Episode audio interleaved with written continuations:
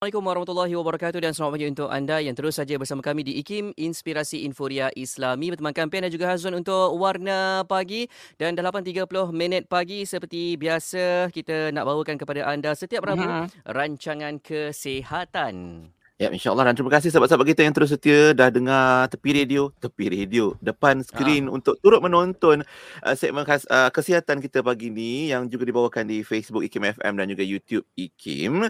Kita ada tajuk tentang long COVID yang mana ya, doktor yang... pakar kita pakar perubatan respiratori dari Institut Perubatan Respiratori Kuala Lumpur uh, bersama kita pagi ni. Ya, kita nak bersama dengan yang berbahagia Dr. Syazatul Syakirin Sirul Aflah untuk waktu ini ya. Assalamualaikum, Assalamualaikum Doktor. Waalaikumsalam Sufian dan Hazwan. Ya, apa khabar ya. Doktor pagi ni? Sihat ya? Ah, InsyaAllah sihat setakat ni.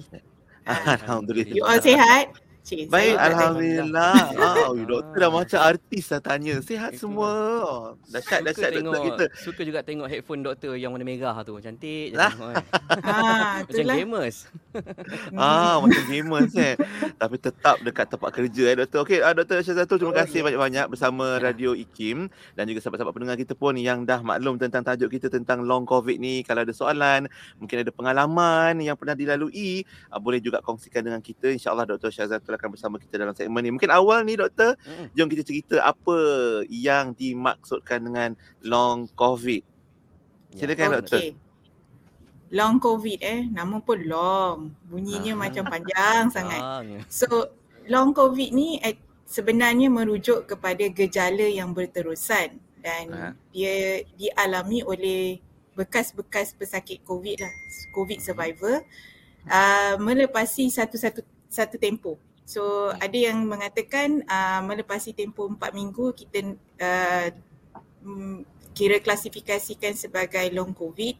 Tetapi sekiranya gejala ini berterusan selepas tempoh 12 minggu kita akan uh, klasifikasikan sebagai post covid syndrome. So dia ada terma-terma yang berbeza untuk um, melihat kepada keadaan tempoh selepas uh, um, seseorang individu uh, mendapat uh, jangkitan COVID-19. So kewujudan uh, gejala ini mestilah tanpa ada sebarang alternatif diagnosis yang lain. Maksudnya apa yang dia adukan ataupun uh-huh. dia komplain uh, uh-huh. seharusnya kita perlu uh, buat uh, evaluasi di mana adakah ini berkaitan dengan selep, uh, gejala selepas COVID ataupun uh, bermulanya penyakit baru contohnya. Uh-huh.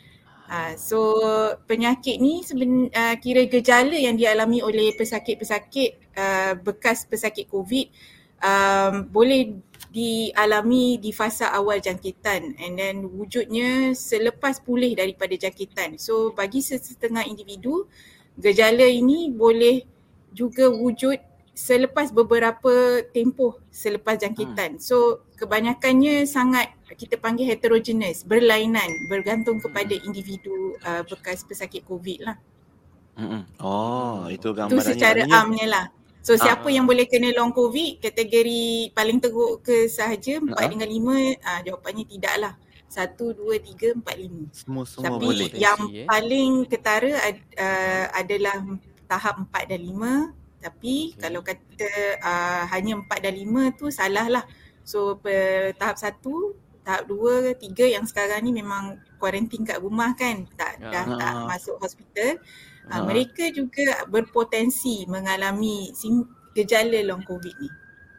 Oh okay. baik. Uh, maknanya kalau ikut kata doktor tadi kategori-kategori dalam daripada semua kategori boleh uh, mengalami long covid ni ataupun simptom-simptom dan sindrom ini. Dan mungkin uh, doktor sebab kita ada juga jumpa sahabat-sahabat kita yang sebelum ni pernah positif kita ada yang kita dengar suara dia dah lain dah uh, lepas dia pulih kan dari covid kan suara dah lain Betul ada kata hmm. dia tak boleh aktif macam dulu dah. Kalau bernafas pun rasa macam pendek-pendek je nafasnya. Berbeza dengan sebelum uh, apa ketika normal dulu. Macam hmm. mana doktor? Tanda-tanda yang jelas yang boleh kita tahu itu adalah antara simptom long COVID. Hmm.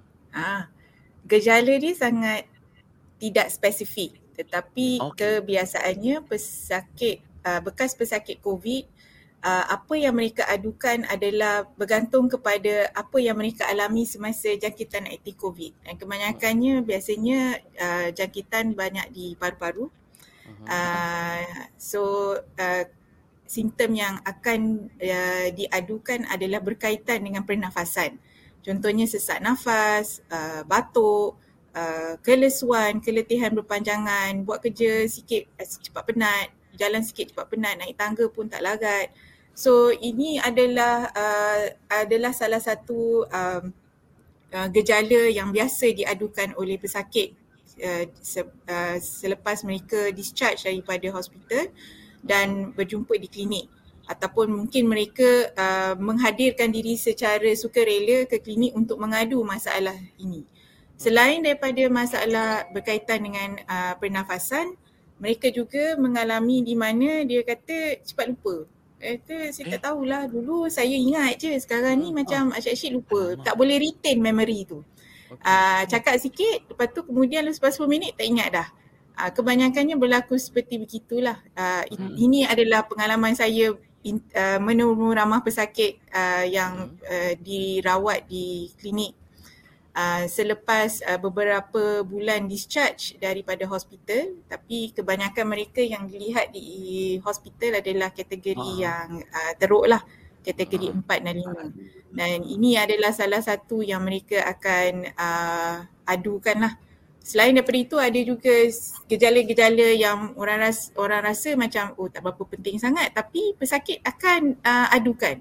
Uh, kalau uh, orang perempuan kata uh, rambut banyak gugur lah Uh, oh. Itu ketara lah orang lelaki tak tak tak komen sangat mungkin tak kisah aku rambut dia.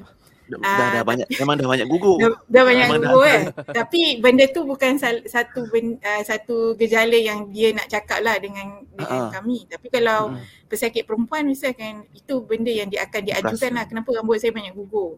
uh Ada yang setengah tu kata ada ruam sikit-sikit tapi tak berapa spesifik. So kita pun tidak tahu sama ada ini adalah berkaitan dengan gejala selepas COVID atau tidak. Ada juga yang kata jantung berdebar-debar. Tapi lebih kepada berkaitan kalau mereka melakukan uh-huh. aktiviti yang berterusan. Uh, kiranya bila mereka melakukan uh, uh, jalan lebih daripada 10 minit, 20 minit secara berterusan, uh, mulalah susah nafas, jantung berdebar-debar. Ada juga yang kata susah nak tidur malam. Uh, teringat-ingat masa dulu sebab ada yang mereka ni yang warded lama. Ha. ha. Mungkin paling singkat yang kita pernah jumpa 10 hingga 14 hari boleh boleh pulang ke rumah. Ada juga yang memang stranded di hospital berbulan-bulan sampai pulih boleh ke rumah. Ada yang so, ICU rutin, siap kan doktor? Yes. ICU uh, betul so rutin, pulih. Rutin di hospital tu terbawa-bawa ke rumah. Uh, pukul 3 4 pagi terjaga sebab oh misi ambil tekanan darah dia pun terjaga kat rumah menanti. Hmm.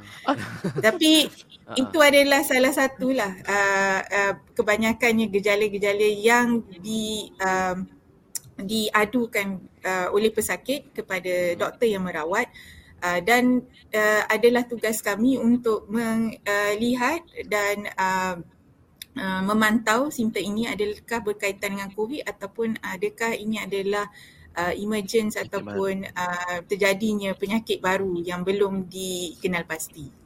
Ah, ah, baik. Okey, itu itu yang doktor uh, maksudkan bila mereka yang dah disahkan COVID yang mungkin dah menjalani kuarantin ataupun ada sampai ke apa peringkat-peringkat seterusnya lah kan. Tapi ada kemungkinan tak doktor yang mungkin tak tahu dia ada COVID tapi dah sembuh dengan sendirinya, uh, berkemungkinan tak mereka ni juga mendapat long COVID? Ya, yeah, uh, so susah nak cakap especially kalau di kategori satu kan sebab uh-huh. kan dia macam sakit demam sesama yang biasa-biasa uh-huh. so kuarantin kat rumah kuarantin kat rumah ataupun uh-huh. mereka tak tahu pun dia orang covid uh-huh. sebab kadang-kadang uh-huh. dia simptom demam sesama macam flu like illness uh, so demam pun mungkin satu hari lepas tu kata hmm, esok dah tak demam takkan nak ambil kot saliva test ke apa kan so pergilah uh-huh. macam biasa tapi se selepas daripada itu mereka berpotensi untuk hmm. mengalami simptom-simptom yang seperti yang disebutkan tadi mungkin dari segi intensiti dia uh, berbeza. So hmm. sekiranya mereka adalah di tahap yang tinggi 4 dan 5 intensiti dia lebih. Kalau 1 2 3 uh, intensiti dia uh, mungkin lagi rendah berbanding dengan yang mengalami tahap yang teruk. Tapi sim, apa yang diadukan samalah. Mereka akan kata saya susah nafas tapi dia tak akan cakap hmm. susah nafas tu intensiti satu ke dua ke tiga ke empat ke lima. Doktor yang uh, tahu so, kan. Uh, so kita kita tahu pun bukannya lepas bercakap dengan dia je kita buatlah beberapa test oh. dan kita tahulah tahap keterukan intensiti dia punya susah nafas macam mana oksigen dia drop macam mana x-ray dia especially kalau yang tahap 4 dan 5 pulih macam mana so kita hmm. boleh anggarkan dari segi situlah itu yang evaluasi yang kita buat sebagai doktor yang merawat pesakit oh. uh, selepas covid Oh, baik, nanti kita pergi lebih jelas, lebih detail lagi tentang macam mana rawatan, bentuk rawatan dan juga macam mana pemeriksaan dijalankan untuk mengenal pasti tahap ataupun seriusnya uh, long covid ni doktor. Cuma tadi doktor ada sebut tentang heterogeneous, maknanya apa? Berbeza-beza uh, tanda-tanda simptom pada setiap individu. Adakah faktor, hmm. boleh tak kita kaitkan juga faktor usia mungkin dan mungkin faktor comorbidity. Pesakit ni ada penyakit-penyakit lain. Jadi dia kena long covid. Jadi dia punya tanda simptom long covid pun berbeza dengan orang yang lebih muda mungkin ataupun dalam satu hmm. keluarga tu lain-lain uh, simptom long covidnya. Boleh jadi macam tu tak doktor? Hmm. Uh, Sufian memang banyak membaca lah. Saya eh, memang nak cakap tadi. Oh, oh ya ke? I can read your Baca mind. Dulu. Oh, bahaya weh. Tak adalah doktor, tak ada, tak ada. Kita nak belajar, belajar insya-Allah. Ah, ya, yeah, saya sangat setuju dan memang telah diterangkan uh, dalam beberapa jurnal juga mengatakan faktor-faktor seperti usia, uh, muda dan tua ada beza. Uh, dari segi comorbidity ataupun penyakit-penyakit uh, yang dihadapi sebelum mendapat COVID. Contohnya kecil manis, darah tinggi, masalah buah pinggang, uh, terutamanya yang uh, menjalani uh, rawatan dialisis, uh, masalah paru-paru, umpamanya asma ataupun penyakit paru-paru parut, lung fibrosis. Uh, so uh, mereka ini adalah uh, terdedah kepada satu jangkitan COVID yang tahap teruk. Nombor dua, ya. sekiranya di fasa pemulihan mereka mengambil masa yang uh, lama uh, untuk pulih berbanding dengan pesakit yang muda dan tidak mempunyai comorbidities. Dan hmm. satu lagi saya nak tekankan yang para-para perokok. Vape ha. ke ataupun merokok ke. Ha, mereka ni mempunyai uh, fasa pemulihan yang perlahan berbanding dengan yang bukan merokok. Uh, terutamanya kalau dia uh, uh, jangkitan tu mengenai uh, terkena di paru-paru. So clearance system dia lambat sikit lah. Boleh pulih tapi ambil masa. Uh, so nasihat daripada pakar paru-paru lah. Tinggalkan ha. rokok tu. Ha. selit selit juga message tu kan yelah. Sebab itu risiko dia tetap ada. Macam tu sebab dia lambat lagi lambat lagi nak pulih kalau kalau long covid ni apa dihadapi ha. oleh para perokok. Ya. Oh maknanya dia boleh jadi berbeza. Wah maknanya doktor dengan perawat dekat hospital memang macam-macam lah apa perkara yang akan dihadapi nak merawat long covid ni doktor eh Ya, yeah, heterogeneous kan saya kata Ber, bermacam-macam uh. Uh, apa background, uh, background penyakit, uh, background dari segi demografi, umur macam mana, lelaki perempuan, uh, dari segi rawatan sokongan keluarga juga. So bukan kita tengok pesakit saja, kita kena tengok keluarga juga. Terutamanya pada yang mengalami long covid atau post covid syndrome yang tahap teruk lah. So rawatan sokongan keluarga sangat penting juga. Hmm. Ada oh, kemungkinan tak doktor uh, kanak-kanak pun sama turut boleh mendapat long covid ni? Mungkin ada bayi okay. juga ke? Um, saya uh, adalah pakar perubatan uh, dewasa tetapi hmm. ya uh, kanak-kanak juga mengalami cuma saya tidak berapa arif dari segi uh, gejala yang common yang biasa hmm. yang mereka alami sebab uh, uh, mereka bila di umur kanak-kanak uh, cara mereka ber, uh, bila tahap mereka mendapat uh, covid tu dari segi hmm. dia punya manifestasi uh, dia punya presentation agak berbeza dengan orang dewasa so dari hmm. segi pemulihan dia bergantung kepada apa yang dia alami masa dia jangkitan aktif covid uh, kebanyakannya uh, mereka mendapat uh, radang di jantung uh, paru-paru ni banyak kita lihat di uh, kalangan orang dewasa.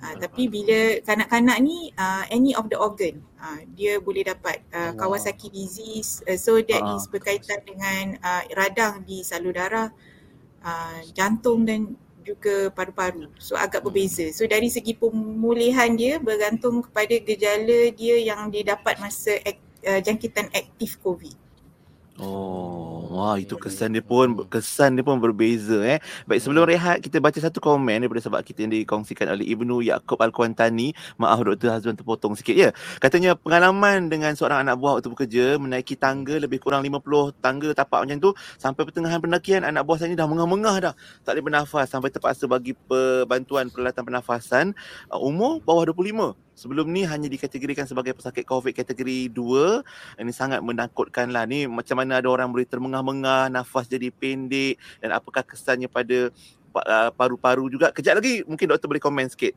pengalaman sahabat kita ni tentang apa yang dialaminya. Boleh doktor eh? Boleh insyaAllah. Okey, kita nak berehat kejap. Pagi ni kita bersama Dr. Syazatul Syakirin untuk segmen kesihatan bercerita tentang long COVID. Ya, dan untuk sahabat-sahabat semua yang nak bersama kami menerusi perkongsian di Facebook Live IKIM FM hmm. dan juga di YouTube IKIM, anda boleh terus saja uh, bersama kami dengan me, apa, mengutarakan apa-apa saja soalan berkaitan tentang uh, topik kita hari ini termasuk juga perkongsian dan juga pengalaman-pengalaman seperti sahabat kita ha. tadi. InsyaAllah segala perkara bakal terjawab insyaAllah bersama dengan doktor kita pagi ini bercerita tentang long COVID ya. Ya, bukan long, bukan Kak Long, Abang Long. Eh, Abang Long, Kak Long mari dengar. Tapi kita nak cerita tentang long COVID. Dan terus dengar Warna Pagi, Radio IKIM 20 tahun. Inspirasi Inforia Islami.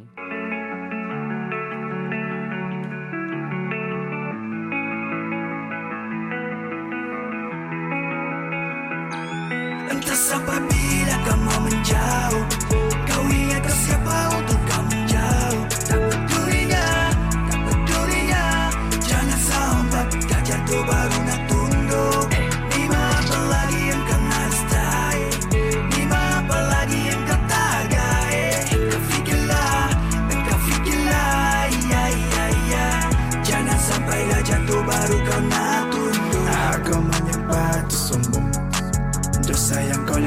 bersambung-sambung Masih yang sini sana. Bergunung-gunung Bila tegur dan kau ego meraung-raung gajah boleh terbang sembang kencang. Semua benda kau nak tunjuk belah. Takkan kau nak menunggu azab datang Baru bilang nak kembalikan iman kau yang telah lama hilang. Tidak, mapi datang dan kau lain nak gitu Atau? Dia datang dan kau berfoya foya Apalagi yang kau Aku hairan mengapa kau jadi begini? Entah sebab bila kau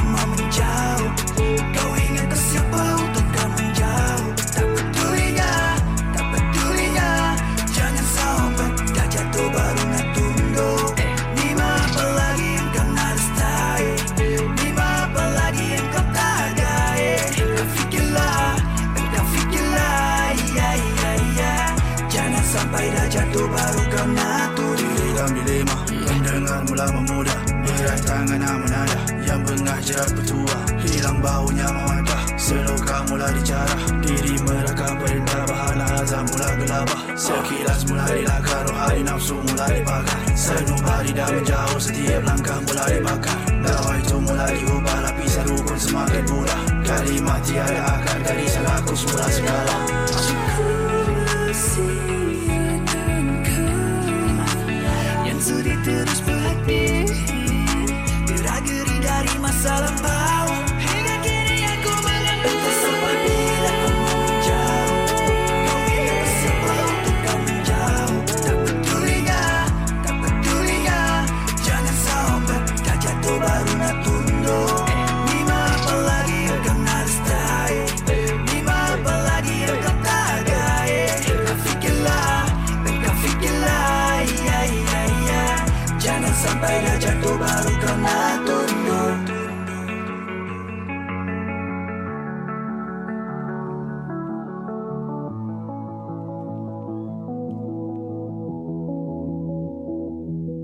Baik, terima kasih kepada anda yang masih lagi bersama kami pada waktu ini bertemankan Pian dan juga Hazwan di Warna Pagi dan kita berada di pusingan kedua untuk segmen kesihatan pagi ini membincangkan tentang long COVID, bukan long COVID, long COVID. Kita bersama yeah. dengan Dr. Syazatul Syakirin, Sirul Aflah yang merupakan pakar perubatan respiratori Institut Perubatan Respiratori Kuala Lumpur pagi ini ya. Ha, sajalah nak tanya doktor dekat hospital biasa uh, doktor dan jururawat dan pesakit panggil doktor nama apa doktor? Doktor Syaz? Uh, uh, Syakirin. Oh, Dr. Syakirin yang bersyukur ah, nama, nama. sentiasa. Oh, amin. amin, amin. Tu pun sempat. Oh, sebab ada kredit memang nama. Ah, semua depan Syazatul, yang lelaki oh. Syahrul. So ah, kita kan uh, panggil nama nombor dua lah Syakirin. Tapi Syakirin ah. ni jarang kan perempuan. Eh, tapi uh, okey, maksudnya baik. Okay Memang je. masuk baik. Ada pesakit saya tunggu Dr. Syakirin. Saya dah duduk kat depan. Dia kata, oh ingatkan doktor lelaki. Saya dah tunggu depan dia dah bercakap-cakap dah. Saya dah Dr. Syakirin. Syakirin perempuan. Kena buat dalam ah. kan. Ah, Selingan. Ah, ah, ah. Itulah pengalaman doktor eh. Oh macam tu okay. rupanya. Tak apa doktor. Yang penting hari ni banyak ilmu kita dapat tentang apa long covid yang kita cerita tadi. Uh-huh. Kita dah kongsikan komen tentang sahabat kita yang apa ada mengah-mengah, semput-semput. Muda lagi tadi. Bawah 25 tahun umurnya naik tangga pun dah semput, lemah, lesu. Ada satu lagi komen lagi lagi unik. Tapi kejap lagi kita kongsikan tentang deria bau. Uh-huh. Tapi macam yang uh, yang yang apa semput nafas tu macam mana doktor? Tanda-tanda long covid juga kah? Hmm. Hmm. So uh, seperti yang saya sebut tadi lah gejala yang mereka biasa adu dan biasa hmm. ditulis lah di mana-mana uh, hmm. paparan uh, jurnal hmm. perubatan uh, akan sebut uh, kesukaran bernafas, uh, batuk tu jarang lah tapi batuk tu pun akan hmm. ada tetapi kesukaran hmm. bernafas dan uh, keletihan ataupun kelesuan. Hmm. So apa yang komen tadi tu daripada pendengar tadi mengatakan uh, naik tangga eh ataupun mendaki mm-hmm. walaupun dia adalah bekas uh, pesakit uh, tahap 2 mm-hmm. uh, juga mengalami uh, simptom yang saya uh, uh, anggarkan ini adalah uh, gejala long covid. Mm-hmm. Macam mana covid uh, virus covid ni mengganggu sistem badan uh, walaupun setelah covid uh, uh, virus sudah tiada di dalam badan tapi impact dia sangat kuat. Uh, so kita masih tidak tahu lagi kenapa uh, sesetengah individu walaupun tak kisah kategori apa yang mereka hidapi uh, mengalami uh, simptom long covid ni. Tak ada setengah orang kata saya kategori satu je doktor tapi saya punya penat ni macam saya kategori lima. Ah, uh, macam teruk sangat lah. Ah, ya. tapi ada juga yang faktor yang seperti Sufian sebut tadi. Ah, faktor hmm. usia, faktor uh, penyakit comorbidities and then uh, merokok oh. yang saya saya tambah tadi. Hmm. Itu juga memainkan peranan uh, dalam fasa pemulihan.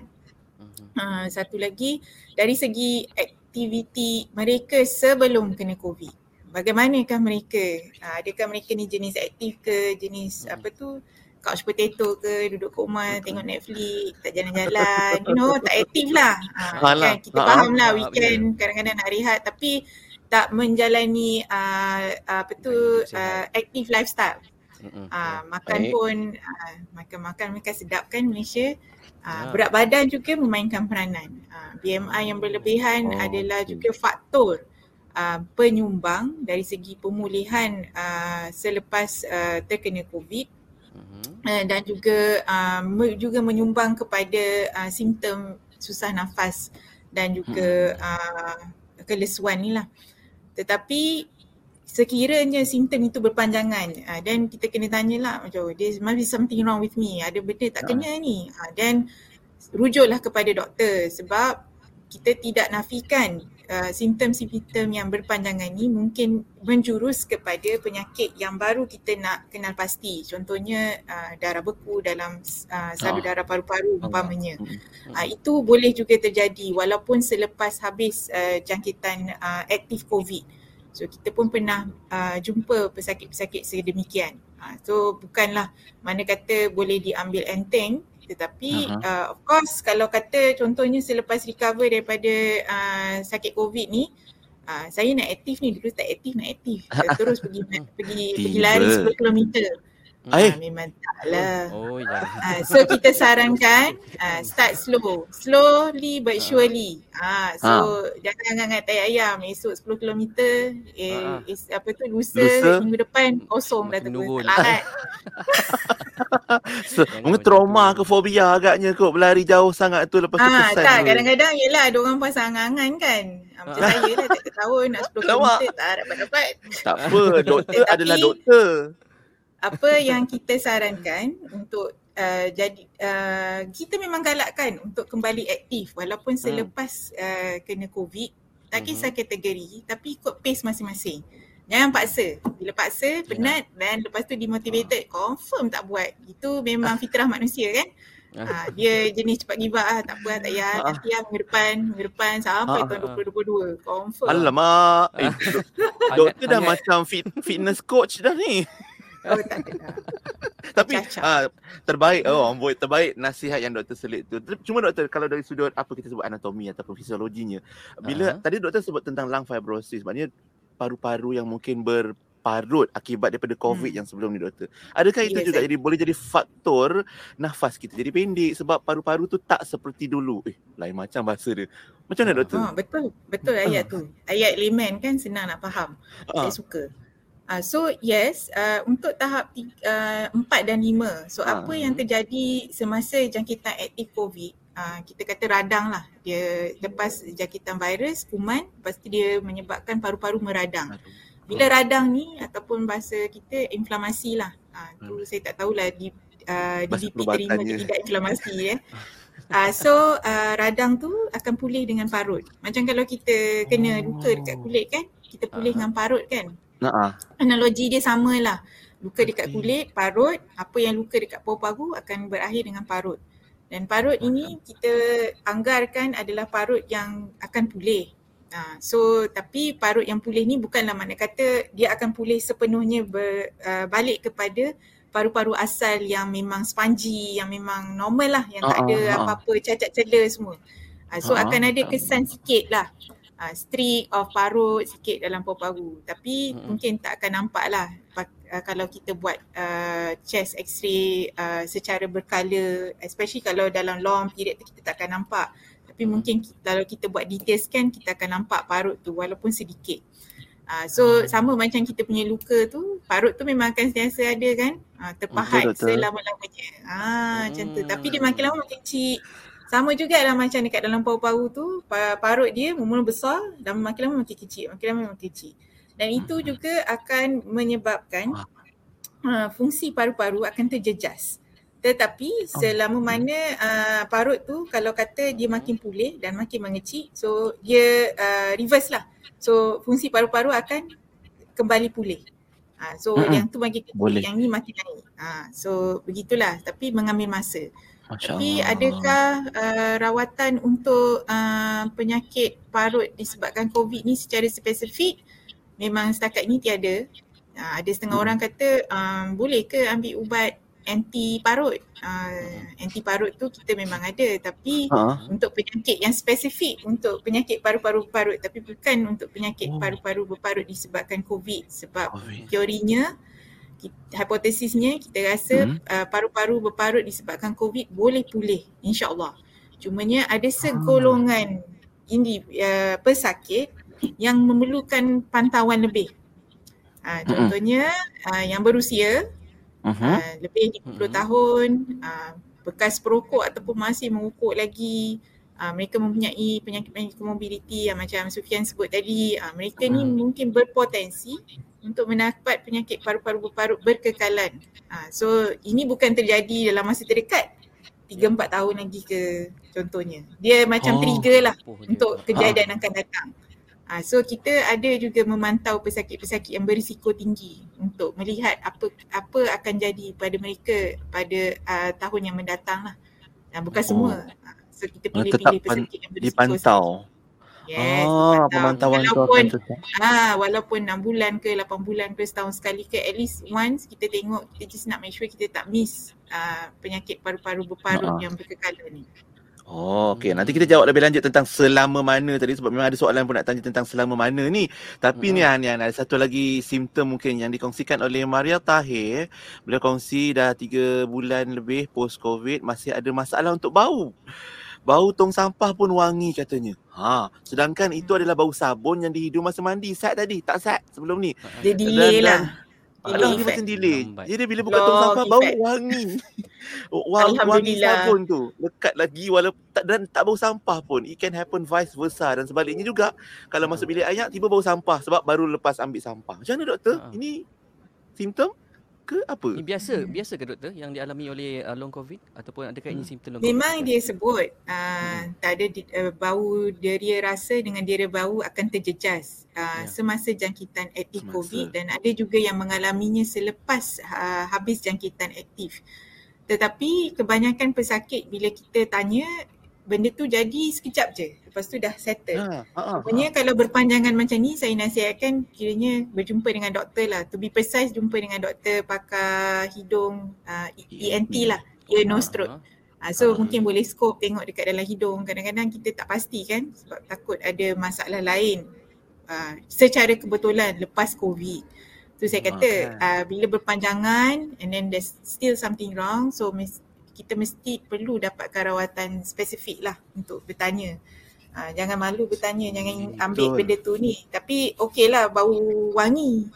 Kalau hmm. bau busuk memang jangan penat lah. Ha, kan? Hmm. Manjang pula tu. Aduh, ha. itu yang kita risaukan. Okey, kalau boleh kita sentuh sikit tentang rawatan doktor. Macam mana ha. rawatan yang biasa uh, dilakukan ke atas mereka yang ada uh, long covid ni? Mhm. Okey, rawatan dia berpandukan uh, kepada gejala apa yang diadukan. So sekiranya Baik. gejala dia lebih kepada careless one. So careless one ni terjadi di mana seseorang tu tak ada stamina lah. Macam dah penat, you know, cepat-cepat penat. Kadang-kadang kata sakit badan, sakit sendi semua. So imagine eh duduk atas katil hospital dua minggu pun cukup eh. Kalau you, uh-huh. uh, kalau kata weekend kan kita duduk satu hari uh-huh. macam tak nak buat apa-apa, bangun tu mesti uh-huh. penat. Betul tak? Oh, Kita tak betul. Kita macam nak sambung kan? hari Ahad juga.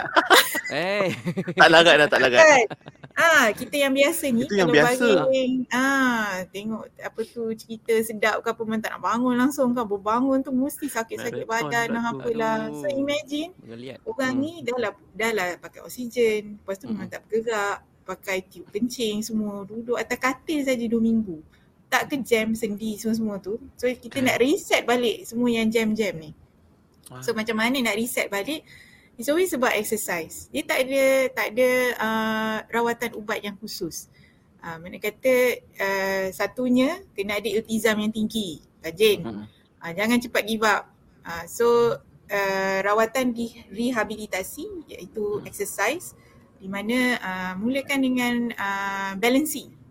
Uh, kuatkan otot, uh, jalan, jalan je. Jangan jangan jangan beriswak jangan jangan jangan marathon jangan jogging jangan lagi lah. Hmm. jalan hmm. saja dulu. Sebab ni fasa pemulihan kita buat step by step. Hmm. and then uh, then kita buat uh, breathing exercise. Uh, so breathing exercise ni kita latih balik paru-paru kita. So imagine tadi bila kita cerita pasal paru-paru keras uh, paru-paru paru berbarut kan. Keras sebenarnya. So kita punya natural paru-paru ni dia lembut macam sponge sebab dia nak okay. uh, menguncup, mengembang, nak ambil uh, oksigen, nak buang karbon dioksida. So bila dia salah satu tempat tu yang terkena tu dia keras. So paru-paru ni dia jadi stiff lah. Dia tak boleh nak bergerak dengan macam biasa.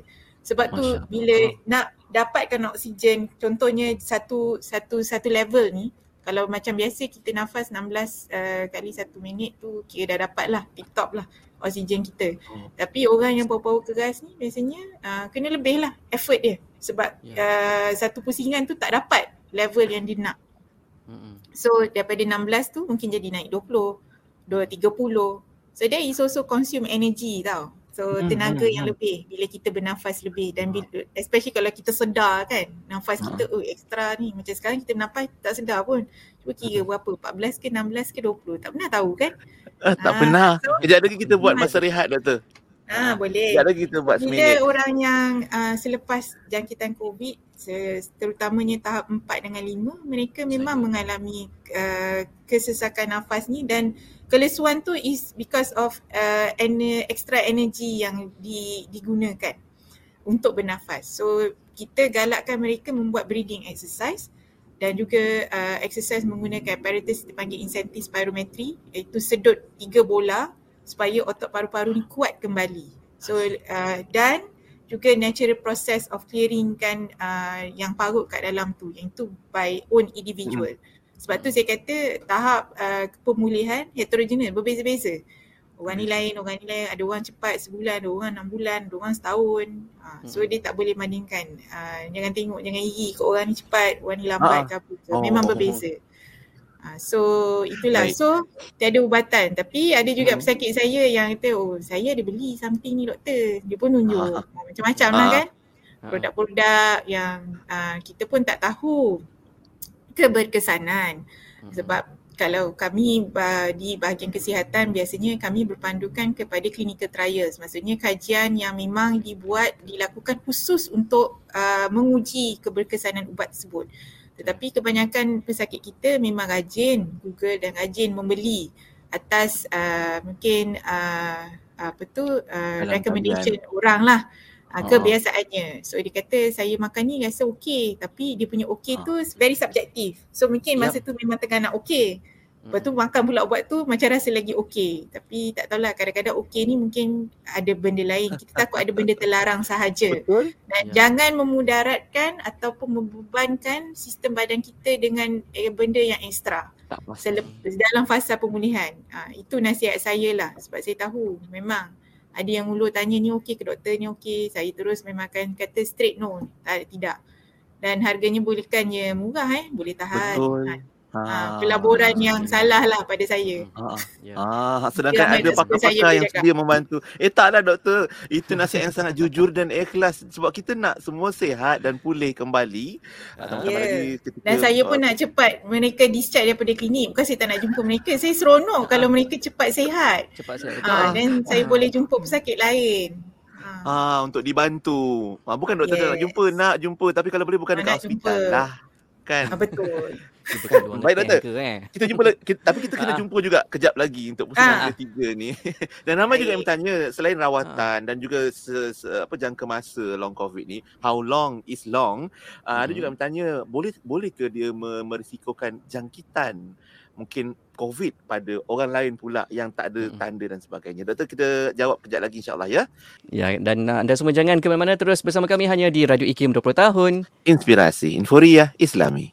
Bismillahirrahmanirrahim. Allah. Bismillahirrahmanirrahim. Allah. Bismillahirrahmanirrahim. الله. بسم الله الذي لا يضر مع اسمه شيء في الأرض ولا في السماء وهو السميع العليم. بسم الله الرحمن الرحيم. الشافي. الله. بسم الله الكافي. الله. بسم الله المعافي. بسم الله الذي لا يضر مع اسمه شيء في الأرض ولا في السماء. وهو السميع العليم. بسم الله الرحمن الرحيم. الله. بسم الله الشافي. الله. بسم الله الكافي. الله. بسم الله المعافي. الله. بسم الله الذي لا يضر مع اسمه شيء. ولا في السماء وهو السميع العليم. بسم الله الرحمن الرحيم. الله. بسم الله الشافي. الله. بسم الله الكافي. الله.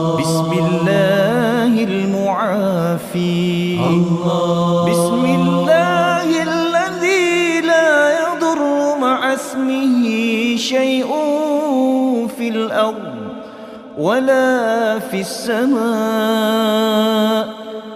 وهو السميع العليم.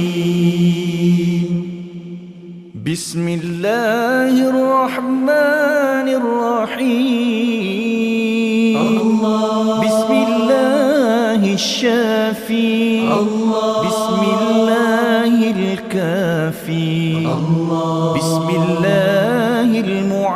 الشافي بسم الله الذي لا يضر مع اسمه شيء في الأرض ولا في السماء وهو السميع العليم. Anda masih lagi mendengarkan Radio IKIM 20 tahun Inspirasi Inforia Islami. Bersama Kampen dan juga Hazon untuk warna pagi pada waktu ini dan kita berada yep. di pusingan ketiga dan juga pusingan terakhir untuk segmen kesihatan hari ini. Masih lagi sempat untuk anda bersama-sama kami menerusi perkongsian uh, soalan dan juga perkongsian-perkongsian serta pengalaman-pengalaman anda uh, berkaitan tentang long COVID dan Dr. Syazatul Syakirin dari Institut Perubatan Respiratory Kuala Lumpur masih lagi bersama kita pada waktu ini. Ah, terima kasih doktor sedia menanti untuk waktu rehat kita tadi dan kita kembali kembali untuk hmm. pusingan ketiga ni nak cerita tadi tentang uh, berapa jangka masa. Ada yang tanya satu, lepas kita pulih dari COVID-19, berapa hmm. lama kita boleh dapat tanda long COVID dan hmm. bila kena long COVID, how long? Berapa lama pula uh, tanda-tanda tersebut boleh bertahan pada kita dan hmm. tiga ni Adakah kemungkinan untuk menjangkiti orang lain sewaktu kita ada tanda atau simptom long COVID, doktor?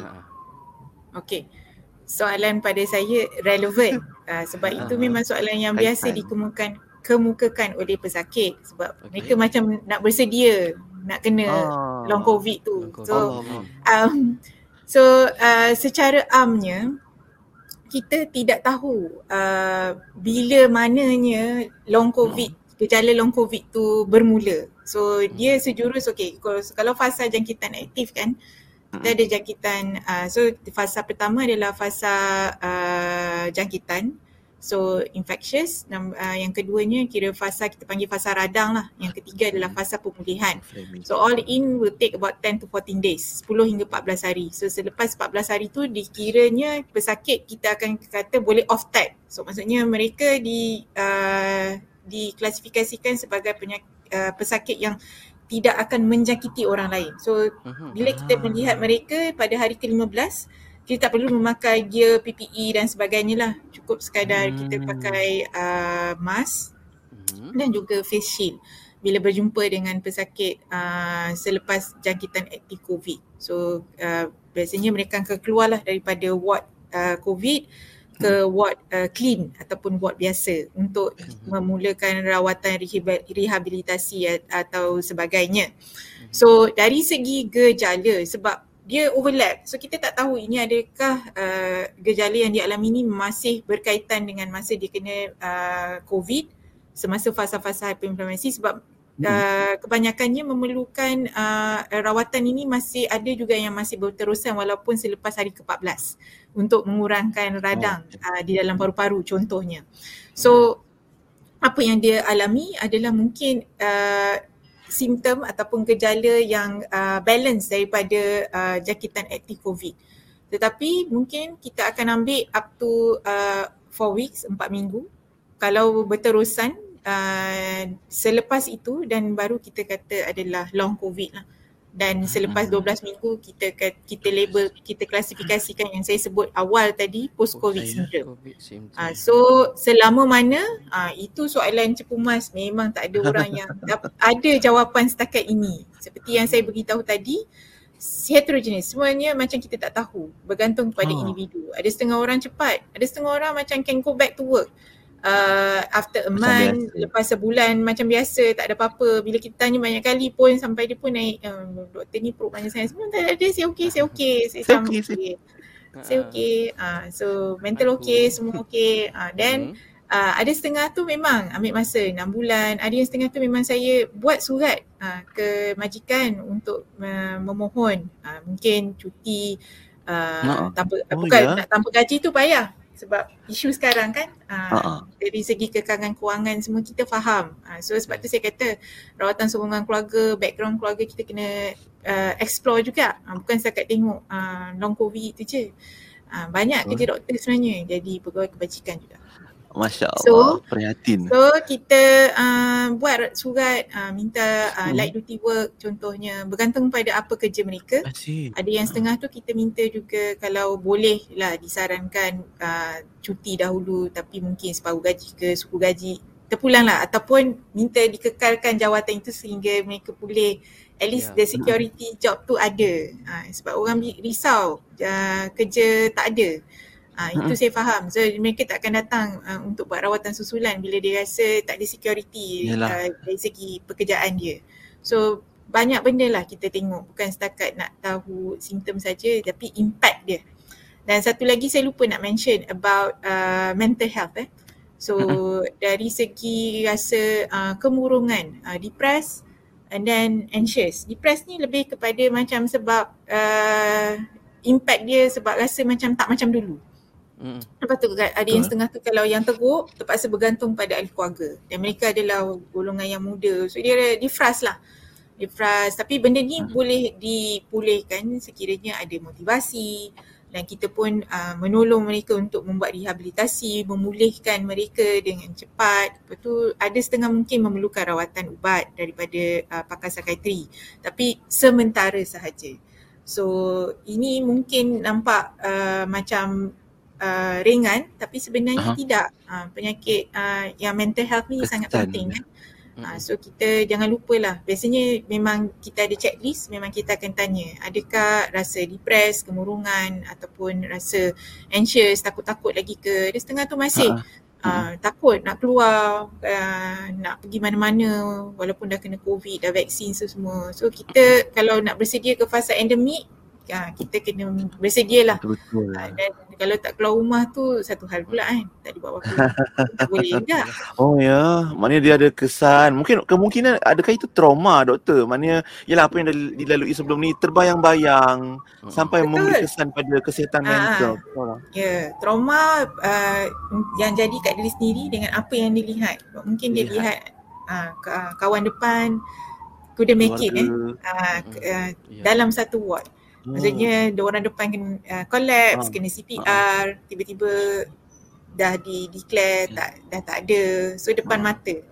And then kalau impact dia lagi teruk kalau you lihat hari-hari dan beberapa eh especially ha. dekat tempat contohnya pusat kuarantin kat MIPS ke umpamanya ataupun very high density punya ward ke apa kemungkinan kita hmm. kita kena tahulah ini kematian ahli keluarga juga kita kita encounter ramai lah uh, yang kehilangan ahli keluarga.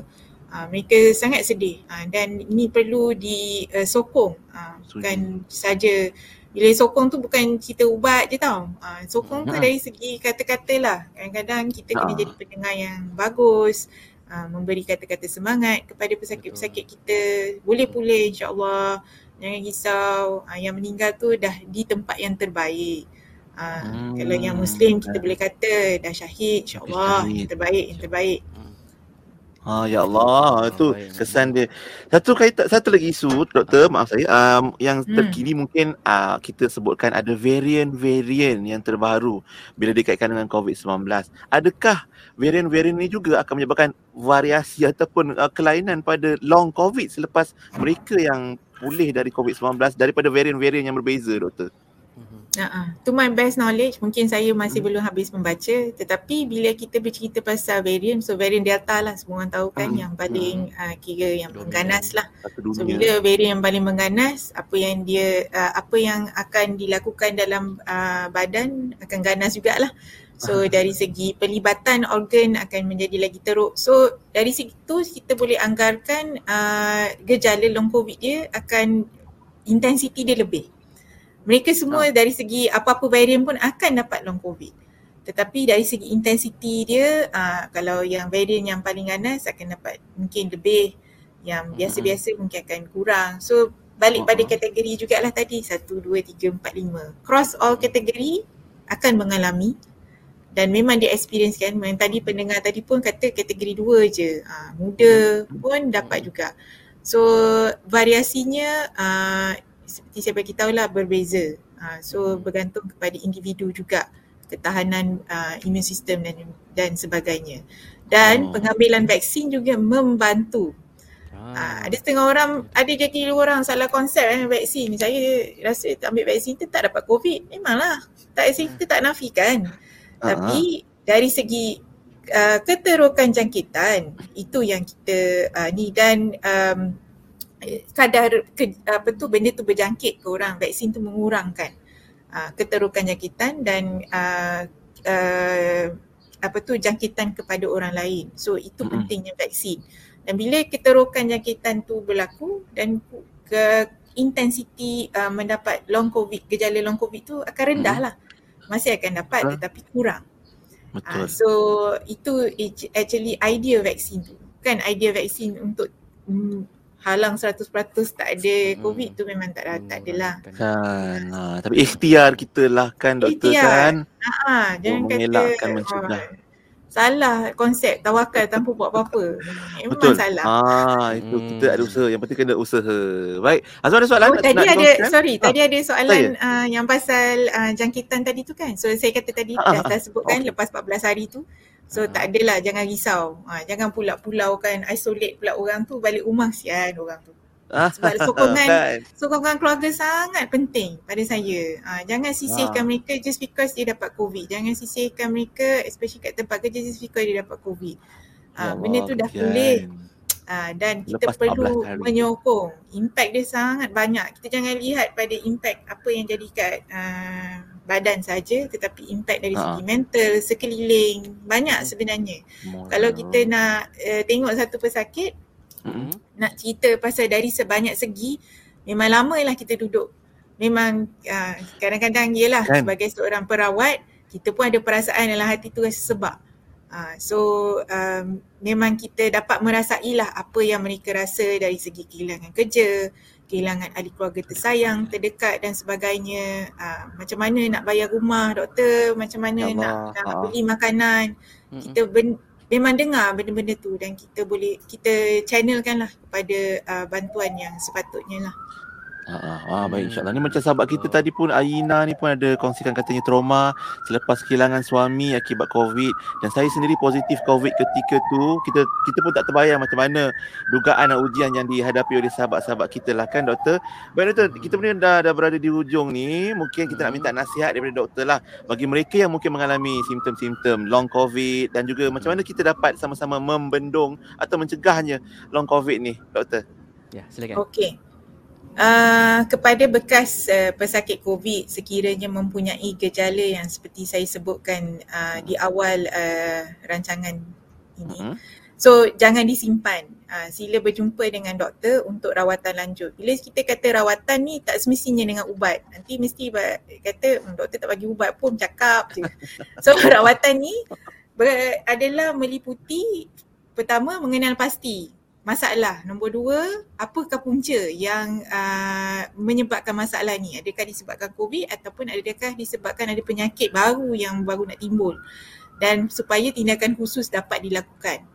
Uh, so basically pencegahan uh, untuk mendapat long COVID ni kita tak berjumpa lagi tetapi pemulihan uh, dari segi aktifkanlah diri jangan jangan sebab lepas kena COVID je maksudnya kena rehat saja di rumah tidak mulakan dengan berjalan kurang-kurang 15 minit kalau nak ikut Mhm. saran KKM 10,000 langkah kalau boleh tu Mhm. macam nak 7 km lah juga tapi Ha. seperti saya kata tadi kalau permulaan jangan buatlah uh, hebat-hebat sangat Walaupun out. kilometer 15 semua minit kan. dulu. Ha.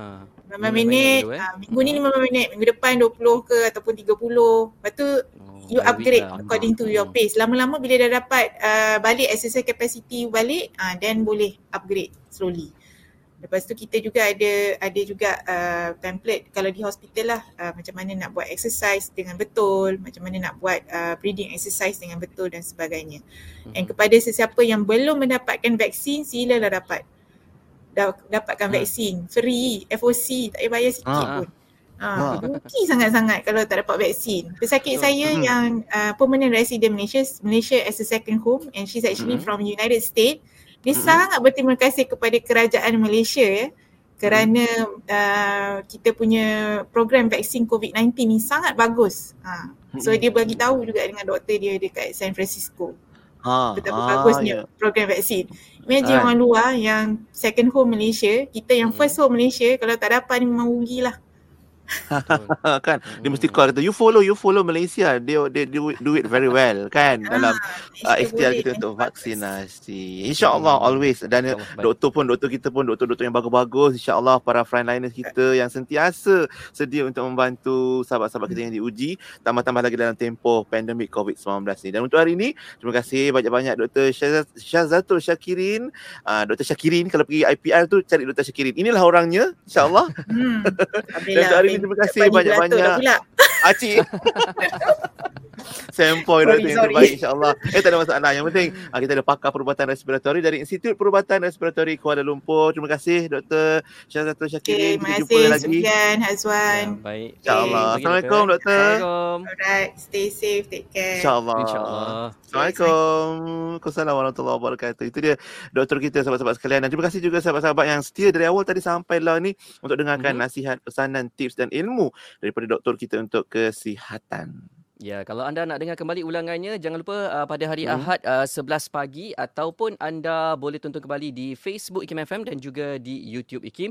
Juga terima kasih kepada sahabat-sahabat yang turut share dan juga uh, bersama kami menerusi perkongsian soalan dan juga pengalaman. InsyaAllah segala pencerahan ataupun segala jawapan harap-harap dah dapat lah ya menerusi ya. perkongsian untuk pagi ini ya.